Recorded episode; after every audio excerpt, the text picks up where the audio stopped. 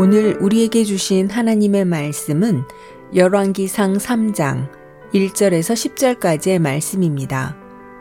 솔로몬이 애굽의 왕 바로와 더불어 혼인 관계를 맺어 그의 딸을 맞이하고 다윗성에 데려다가 두고 자기의 왕궁과 여호와의 성전과 예루살렘 주위의 성의 공사가 끝나기를 기다리니라.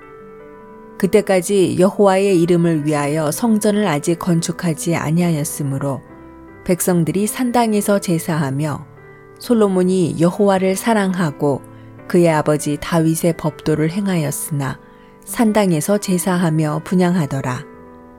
이에 왕이 제사하러 기부원으로 가니 거기는 산당이 큼이라. 솔로몬이 그 재단에 일천 번제를 드렸더니 기브온에서 밤에 여호와께서 솔로몬의 꿈에 나타나시니라. 하나님이 이르시되 내가 내게 무엇을 줄고 너는 구하라. 솔로몬이 이르되 주의 종 내 아버지 다윗이 성실과 공의와 정직한 마음으로 주와 함께 주 앞에서 행함으로 주께서 그에게 큰 은혜를 베푸셨고 주께서 또 그를 위하여 이 큰 은혜를 항상 주사 오늘과 같이 그의 자리에 앉을 아들을 그에게 주셨나이다. 나의 하나님 여호와여 주께서 종으로 종의 아버지 다윗을 대신하여 왕이 되게 하셨사오나 종은 작은 아이라 출입할 줄을 알지 못하고 주께서 택하신 백성 가운데 있나이다. 그들은 큰 백성이라 수요가 많아서 셀 수도 없고 기록할 수도 없사오니 누가 주의 이 많은 백성을 재판할 수 있사오리이까? 듣는 마음을 종에게 주사 주의 백성을 재판하여 선악을 분별하게 하옵소서. 솔로몬이 이것을 구함에 그 말씀이 주의 마음에 든지라. 아멘.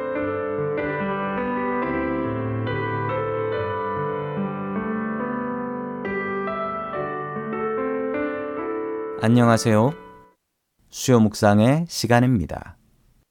기도하고 응답을 받아본 경험이 있으신가요? 어떻게 하면 기도 응답을 잘 받을 수 있을까요? 오늘 하나님의 말씀은 우리가 어떻게 기도해야 하는지 바른 기도의 모범을 보여줍니다. 첫 번째 기도 응답의 비결은 간절함이었습니다. 솔로몬이 기부온 산당에서 하나님께 일천 번제를 드릴 때의 일입니다. 솔로몬이 하나님께 드린 제물의 수를 모두 합하면 천 마리가 넘었습니다. 그래서 이 제사를 일천 번제라고 부르지요. 아무리 왕이라고 해도 천 마리의 제물을 바치는 것은 쉽지 않은 일이었습니다. 그러나 솔로몬에게는 간절함이 있었습니다.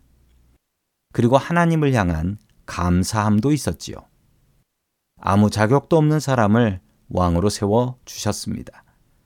자신보다 서열이 높은 형들도 있었지만 하나님께서는 솔로몬을 선택해 주셨습니다.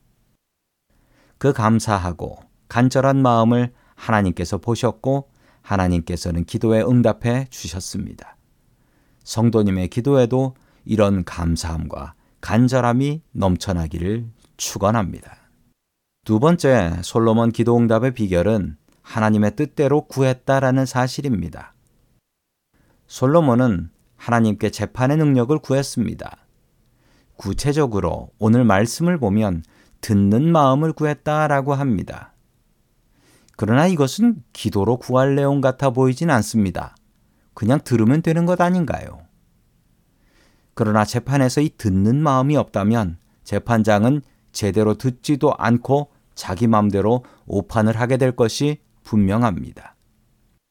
야고보서 4장 3절에 보면 구하여도 받지 못함은 정력으로 쓰려고 잘못 구하기 때문이라. 아멘. 자신의 즐거움과 자신의 쾌락을 위해서 구하는 기도는 하나님께서 응답해 주지 않으십니다. 솔로몬의 기도는 하나님의 마음에 들었고 그 응답은 바로 내렸다라고 합니다. 이게 솔로몬 기도 응답의 비결입니다. 간절한 마음으로 기도하십시오. 믿져야 본전이라고 기도하면 믿지게 됩니다. 간절함과 확신을 가지고 기도하세요. 나도 안 믿는 것을 하나님께서는 응답해 주지 않으십니다. 하나님께서 기뻐하실 것을 구하십시오. 하나님의 영광을 위해서 구하십시오. 하나님께서 들으시고 응답해 주실 것입니다. 주님께서는 지금도 우리의 기도를 듣고 계십니다. 바른 기도로 빠른 응답 받고 살 수 있는 성도님들 될 수 있기를 주님의 이름으로 간절히 축원합니다.